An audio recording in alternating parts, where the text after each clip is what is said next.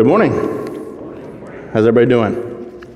Mmm, real good, I can tell.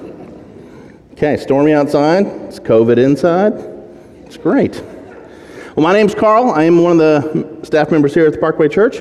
Glad you're here with us.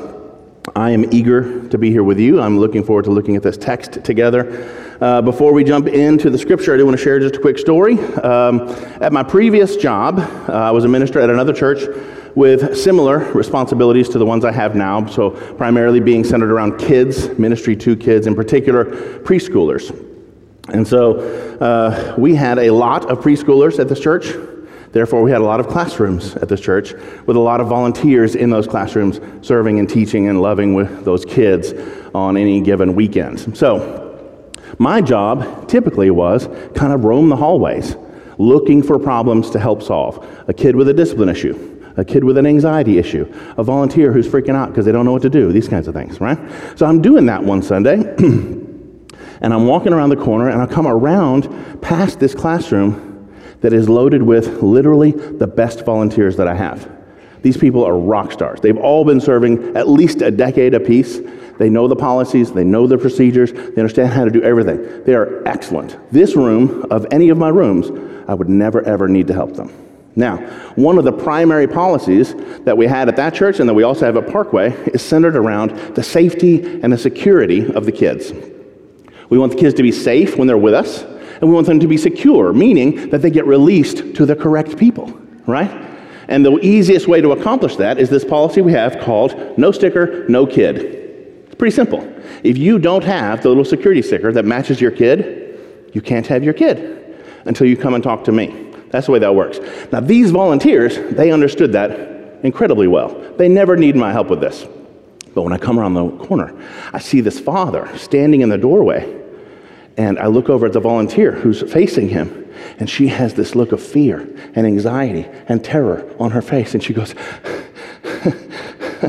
And I said, Whoa, hey, are you okay? Clearly something's wrong. And I look at this father, and he's kind of a big guy with lots of muscles and a chiseled jaw. And I think, Is she intimidated by him? What's happening? Well, it doesn't matter. I'm going to help. Hey, what's going on? She goes, um, He, uh, he, he doesn't have his sticker. And I thought, Well, that's weird. You've done this a thousand times. This happens literally dozens of times every Sunday. Why would you be anxious about this? Doesn't matter. I'm going to help her.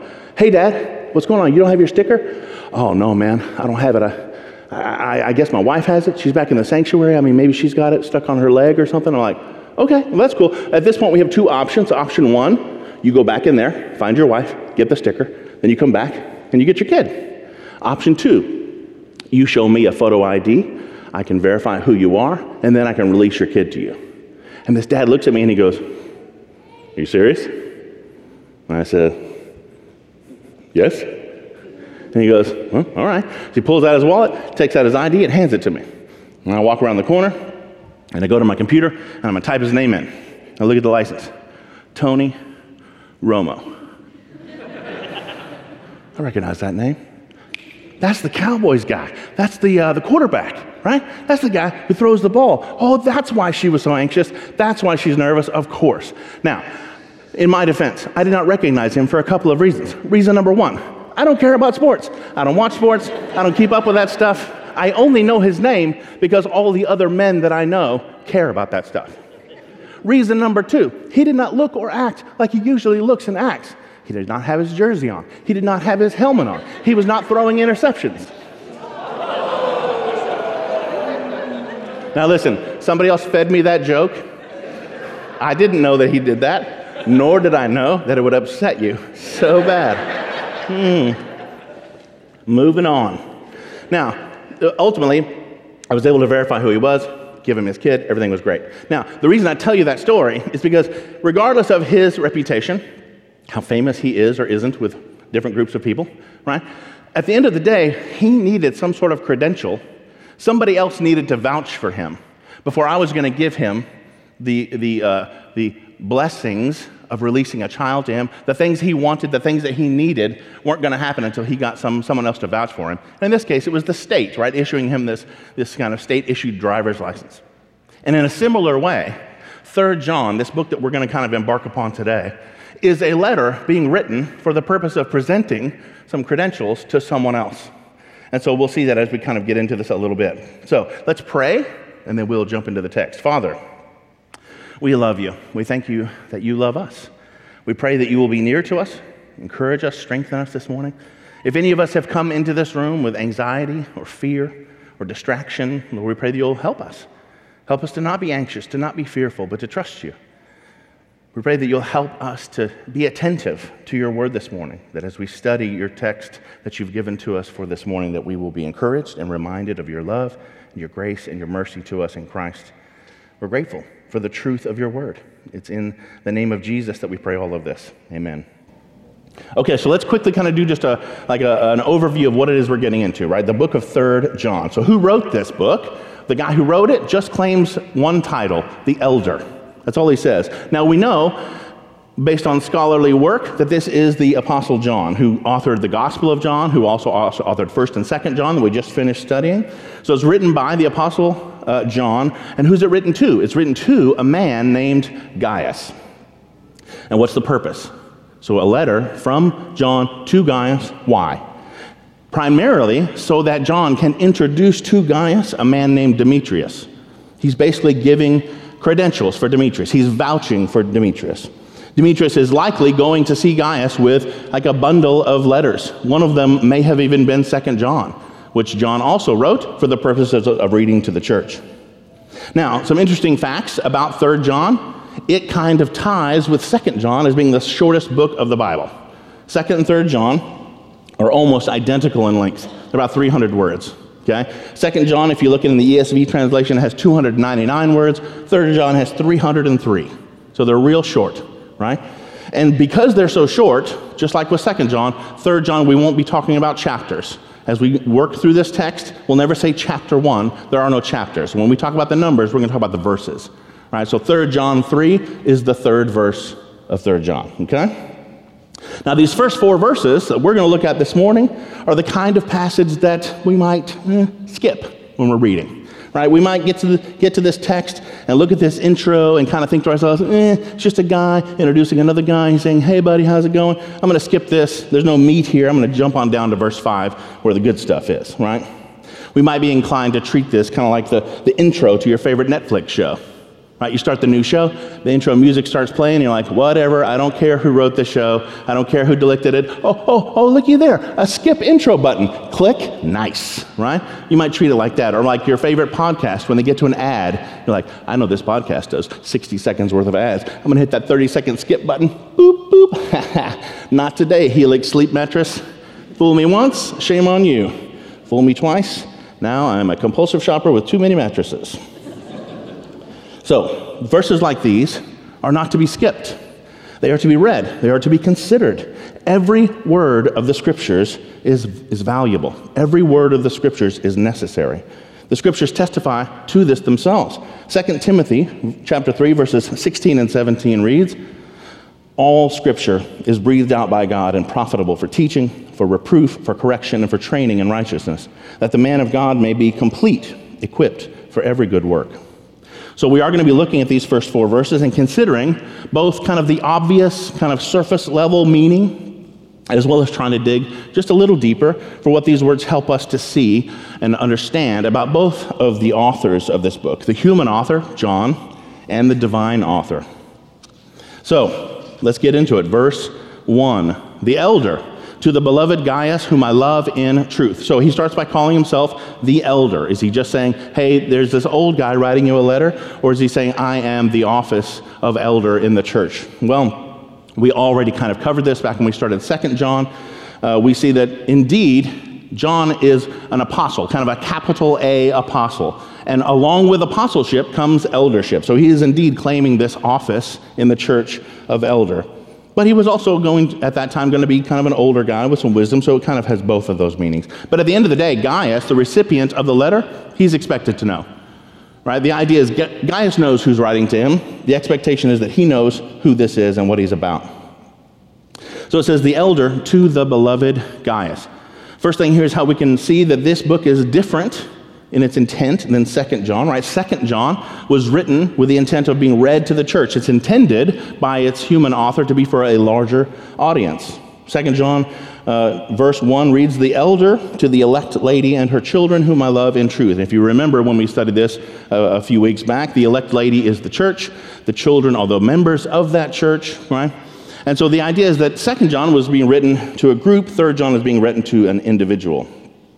So it's not a letter to a group. It's not like one of those to whom it may concern letters, right? It's a personal letter. Right? You might have gotten a to whom it may concern letter. You open that bad boy up. To whom it may concern. Trash.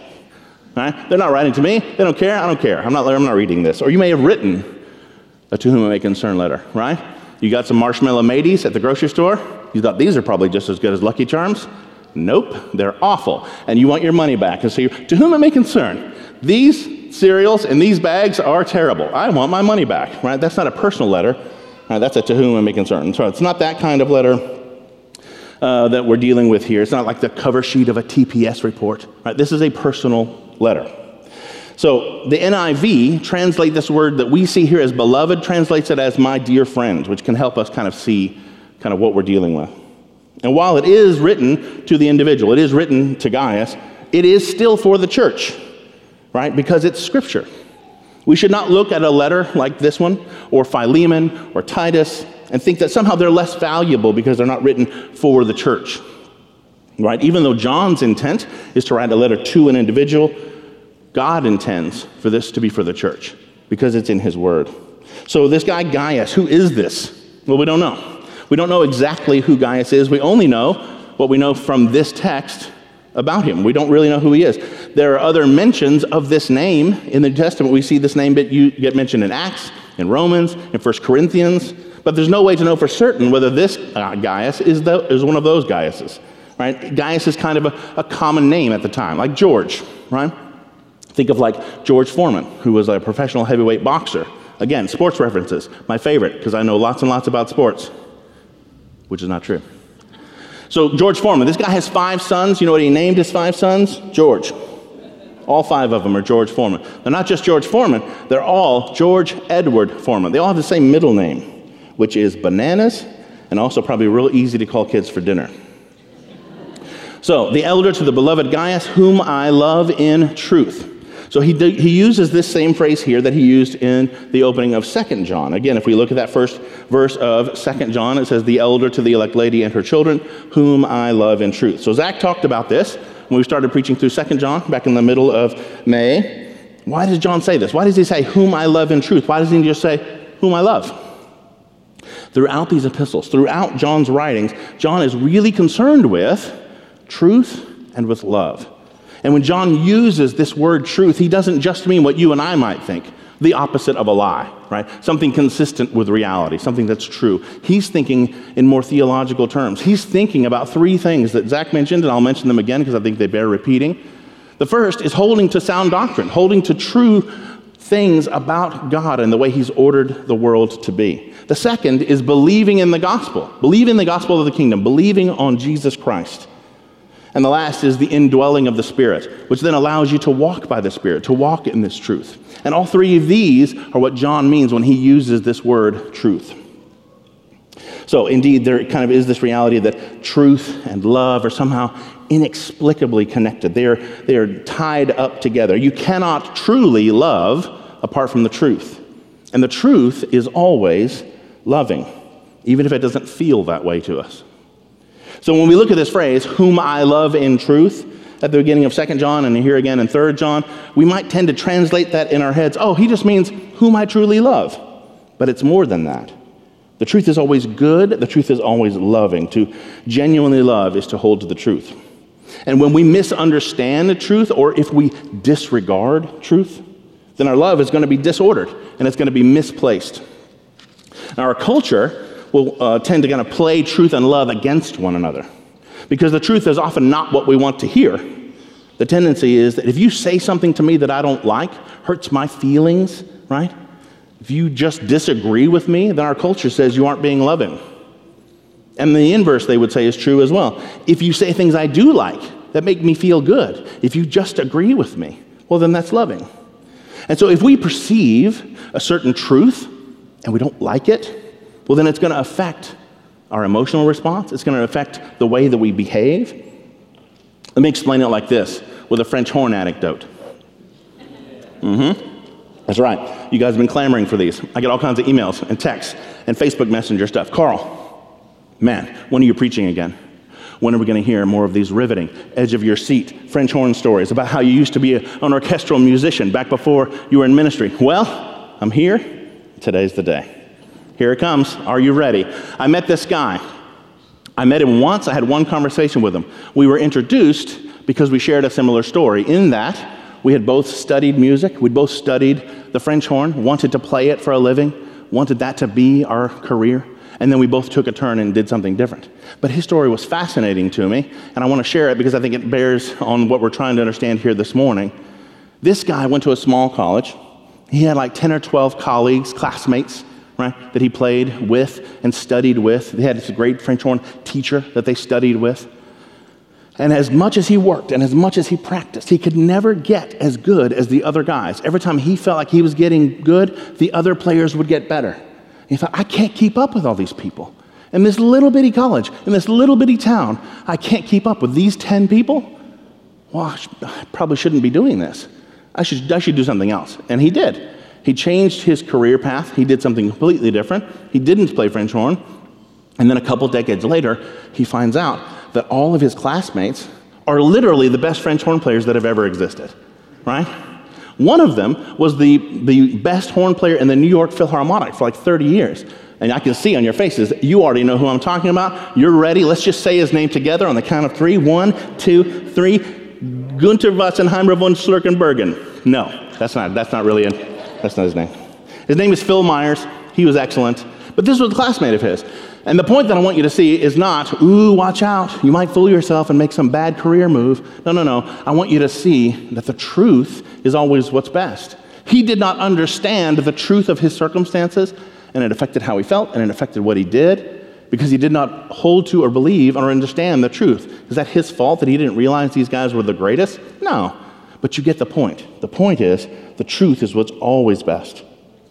And some of you will hear this idea and you'll take it and you'll want to use it as an excuse to take something you believe to be true and beat people over the head with it.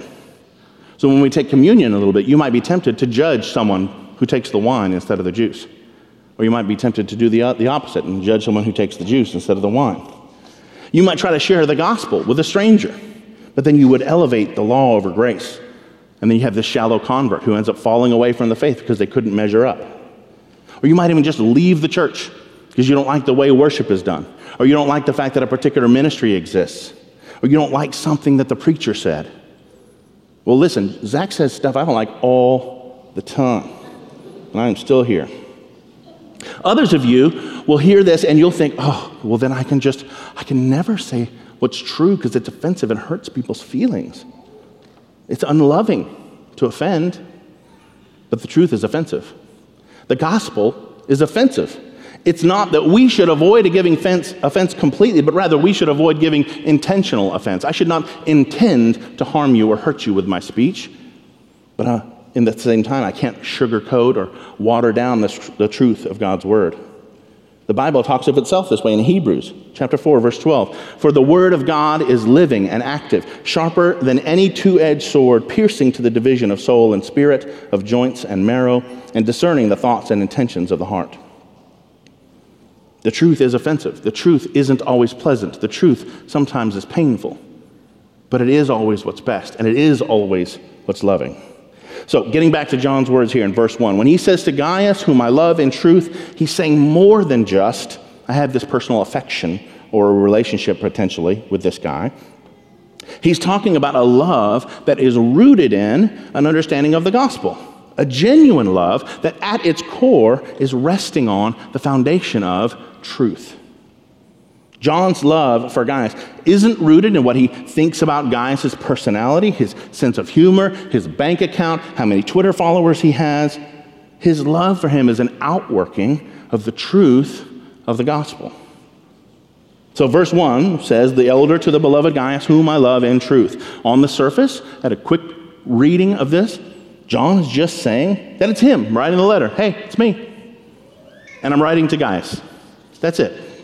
But if we go a little bit deeper, we can see that John is telling of his own authority and responsibility for the church by calling himself an elder. And he's speaking of his love for truth, his love of the gospel, which then compels and fuels his love for Gaius. Let's keep going. Verse 2.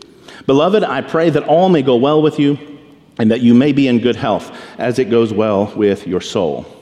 So he begins by saying beloved again. And who's he referring to? Gaius. Why does he say beloved again? Didn't he just say it?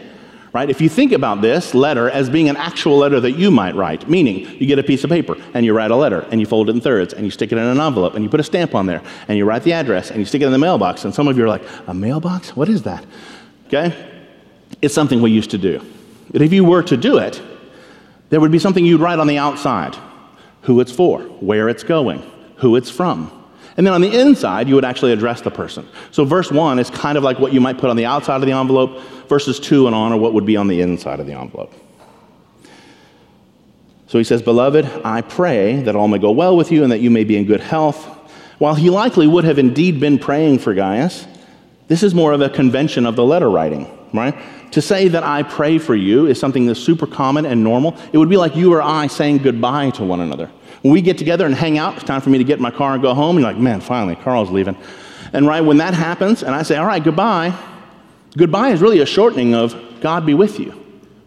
And that's not necessarily what I mean when I say goodbye, although for both believers, I certainly do hope that. But in a similar way, to say, I pray for you in these ways is a real common way to write a letter. So he says, I pray what? That all may go well with you and that you may be in good health. Let's look at all may go well with you.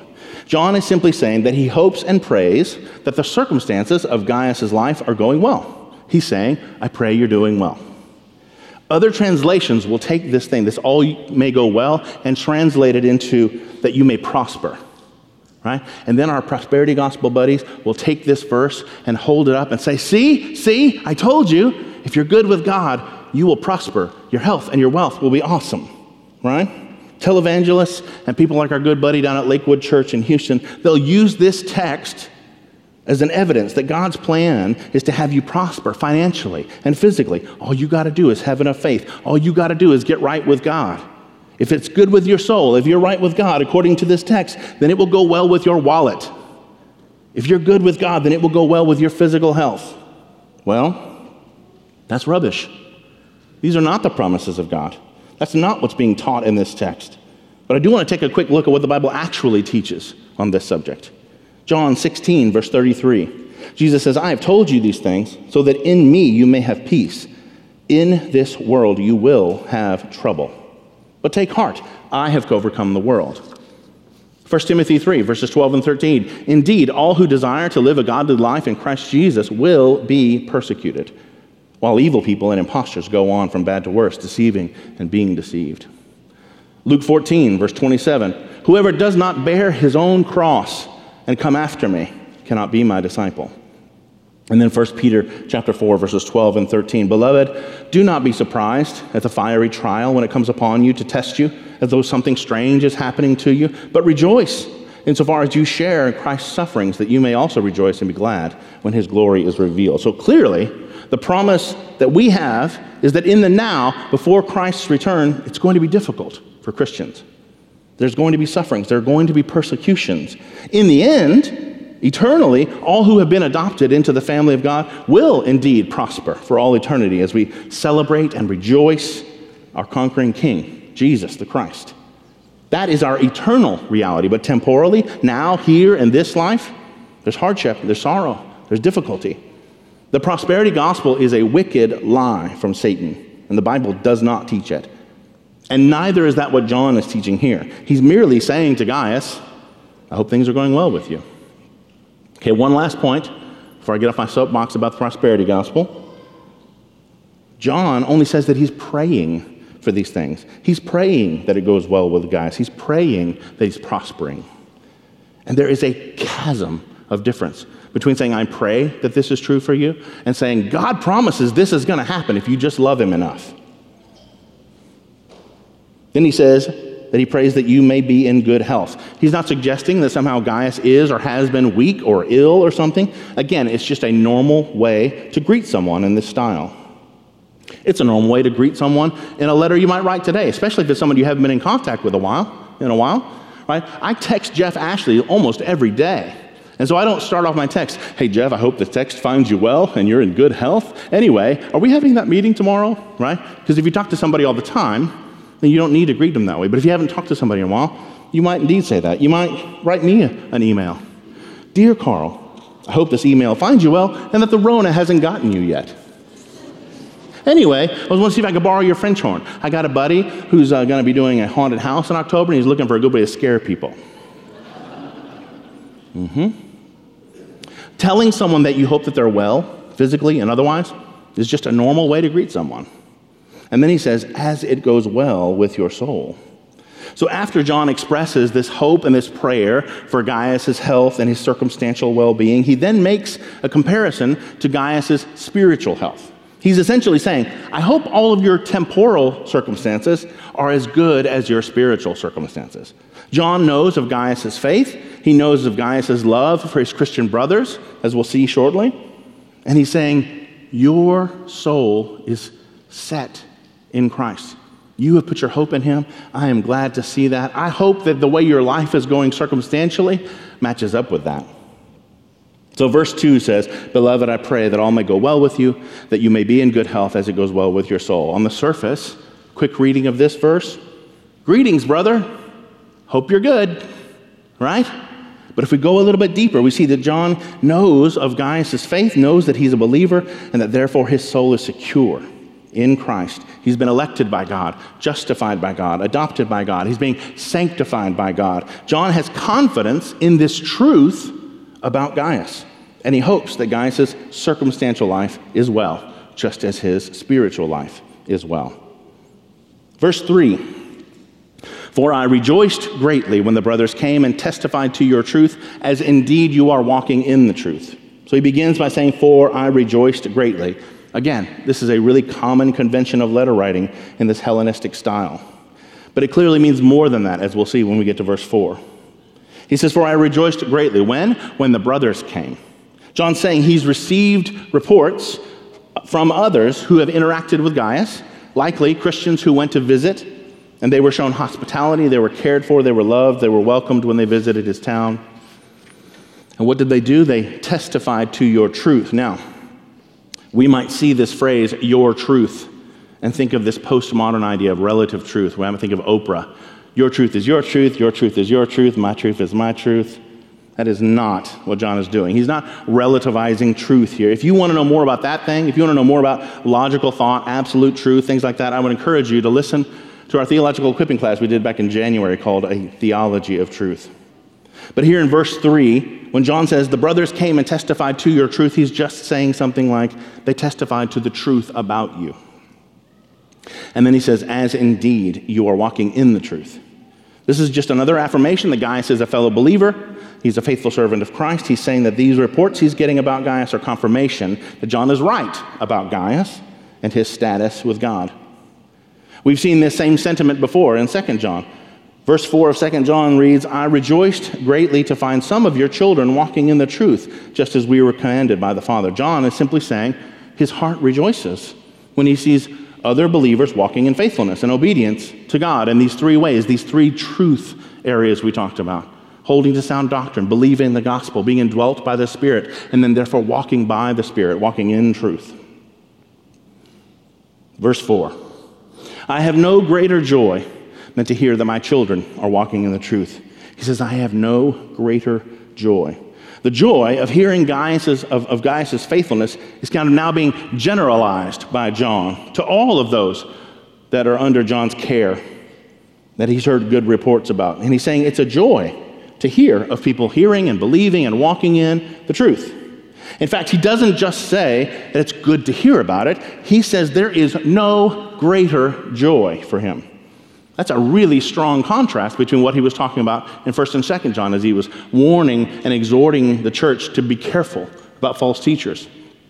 There's this great elation and joy in the heart of John when he sees someone walking in righteousness, walking in obedience, being faithful, and there's this great trepidation and concern when he sees those who are swayed by the teachings of false teachers.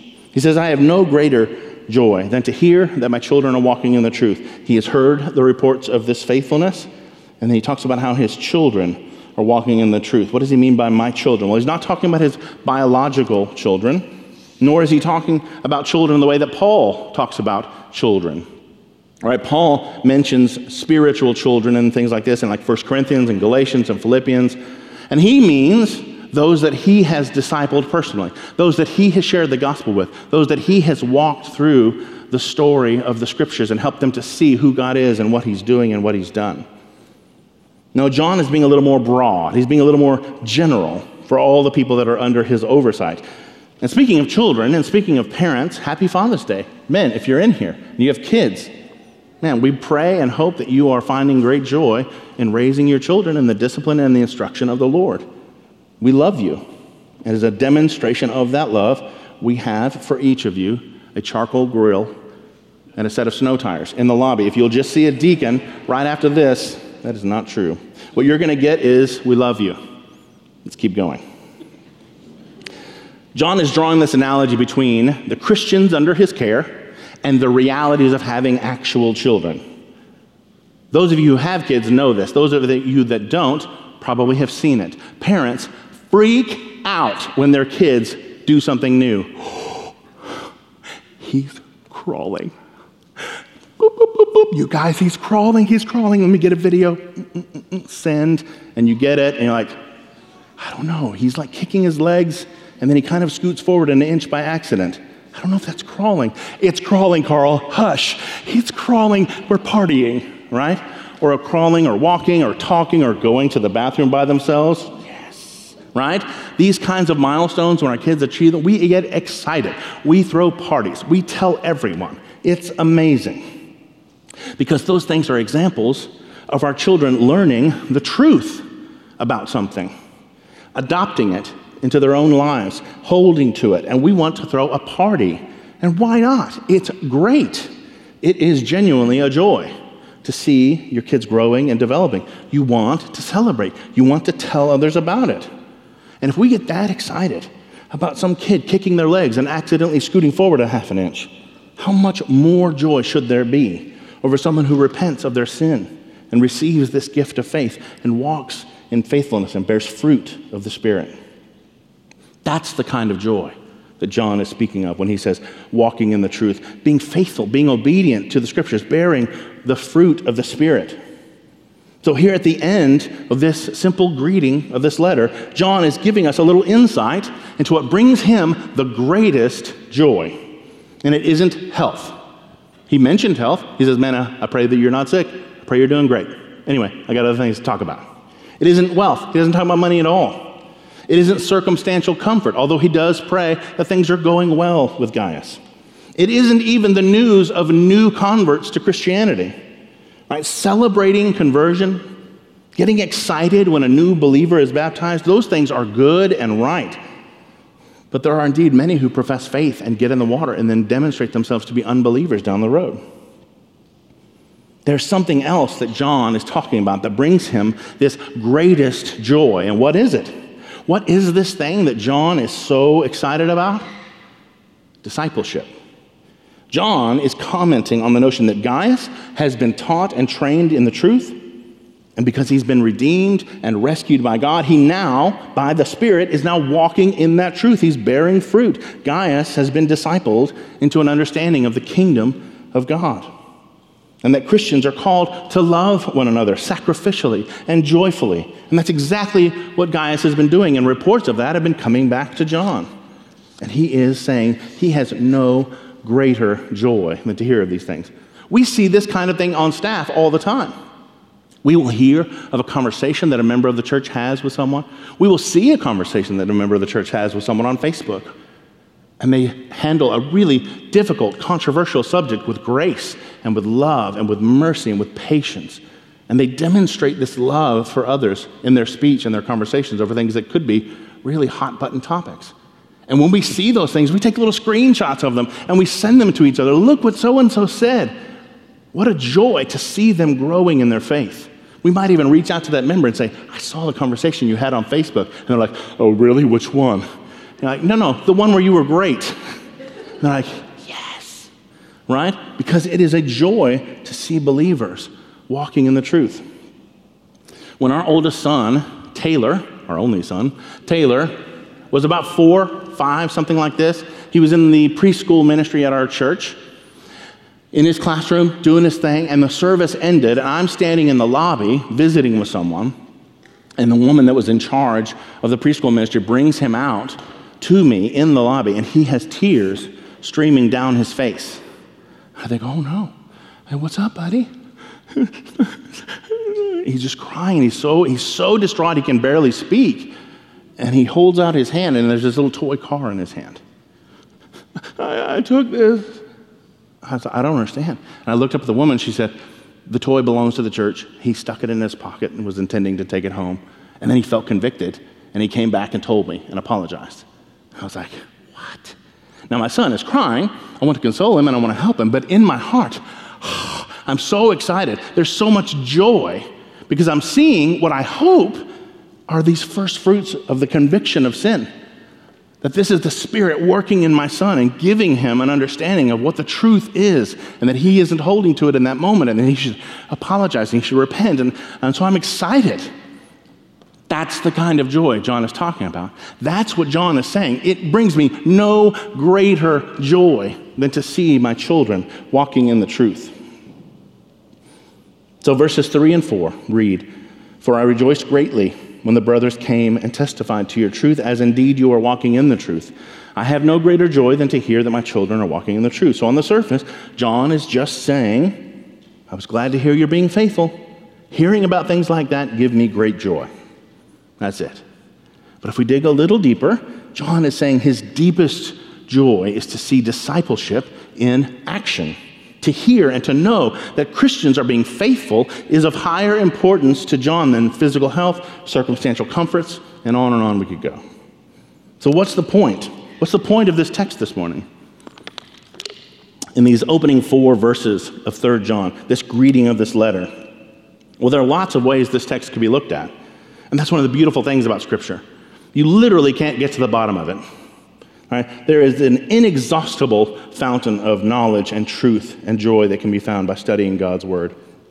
And here we are, spending 35, 45 minutes looking at these verses, right? These verses that we might tend to skip over when we read our Bibles.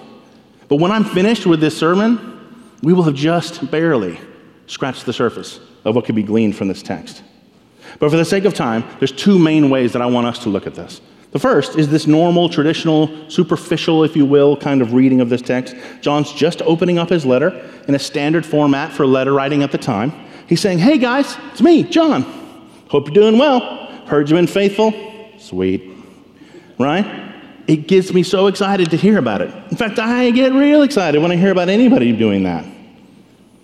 But second, this text is this strong reminder for us that there is this beautiful connection between truth and love. Right?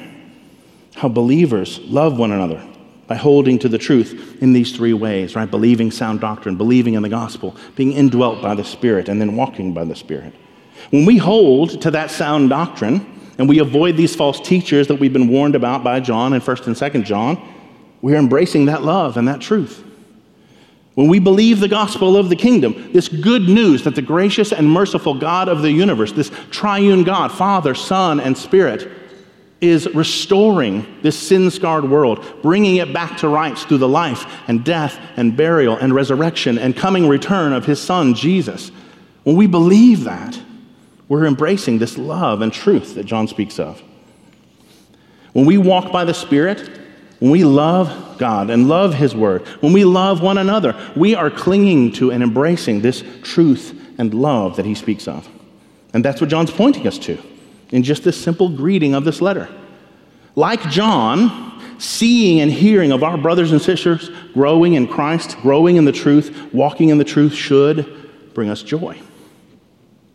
Seeing others shaped into the image of Christ, believing the gospel, believing the good news of the kingdom. That should bring us joy.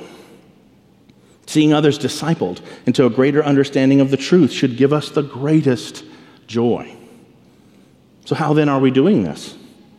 How are we investing in others, helping them to have a better understanding of the truth and grow as disciples? How are we sharing that good news? Do you have relationships where you confess sin, where you study, discuss the scriptures, where you pray together, where you encourage one another? Are there people who invest in your life, in your growth as a disciple? Are there people discipling you? Are there people who, if we asked them that question, they would give your name as an answer? Are you discipling others? Are there people in your life that are lost, that you're forming relationships with, with an eye towards sharing the gospel, with the hope that God might rescue and redeem them? These are not merely things we should do because we just want to be obedient, although that is certainly true as well. We are indeed commanded to make disciples, to share the gospel. John's helping us to see that if we are not seeing others grow in the truth, if we're not bearing witness to and participating in the discipleship of others, then we're missing out. We're missing out on joy. There is great joy to be had in seeing and hearing of another's growth in Christ and another's walking in the truth. According to this text, observing the Holy Spirit at work in others will bring us, according to John, no greater joy. So here's my question for you this morning Are you chasing that joy? Are you looking for and celebrating the places where you see those around you being faithful and walking in the truth? Do you celebrate the growth that you see in your spouse, in your kids, in your friends, people in your community groups? Are you telling them that it encourages you? Are you saying to them in a text, in a conversation, in a phone call, in an email? Are you saying, I see Christ in you, and it encourages me? Are you intentionally making disciples of one another? Or are you just too busy with your life and your activities that you're missing it? Perhaps you're too distracted, right, by your own life, your own work, your job, your career goals, your phone, your social media presence, the news, the cultural climate that we're in, the fears and anxieties that come from some of those things? Right? Are you doing all those things and missing that your brothers and sisters in Christ are looking more like Jesus today than they did yesterday? Distractions abound in our culture, right? News, current events, social media, everybody telling us what they think. And for some reason, we think we've got to know what everybody else thinks. And we miss what's happening right around us. We miss seeing our brothers and sisters growing. So I'd like us to close today by reading a passage from Hebrews chapter 10. This passage usually is used to help Christians remember hey, don't skip church, you need to come to church, which is true. But I want us to see more than that there this morning. So, Hebrews chapter 10, verses 23 through 25. Let us hold fast the confession of our hope without wavering, for he who promised is faithful. And let us consider how to stir up one another to love and good works, not neglecting to meet together, as is the habit of some, but encouraging one another. And all the more as you see the day drawing near. Church, let's strive together to be a people who, like John, celebrate and rejoice in what God is doing in our brothers and sisters in Christ. Let's pray. Father, we love you. We're so grateful for your word. We're so grateful for your love for us, for your mercy to us, for your grace to us in Christ. And so, as we read this text, we pray that you'll strengthen us, you'll encourage us, you'll help us to see and to celebrate and rejoice that we might not miss the joy that is to be had by just bearing witness to the faithfulness that you produce by your Spirit in your children. And so we thank you that you are a good God, that you give good gifts to your children, that you are faithful, you're abounding in steadfast love. And so we pray that the busyness of our lives, that the complacency we might feel towards the truth of your word because we're busy, would be lost today. but instead it would be replaced by an eagerness to see you at work in your people, a readiness to celebrate and rejoice in all that you've done. We thank you for your love for us. We thank you for your mercy, for your grace. We thank you for your word. And most of all, we thank you for your Son. It is by his blood that we have been rescued and redeemed. It's in his name that we pray. Amen.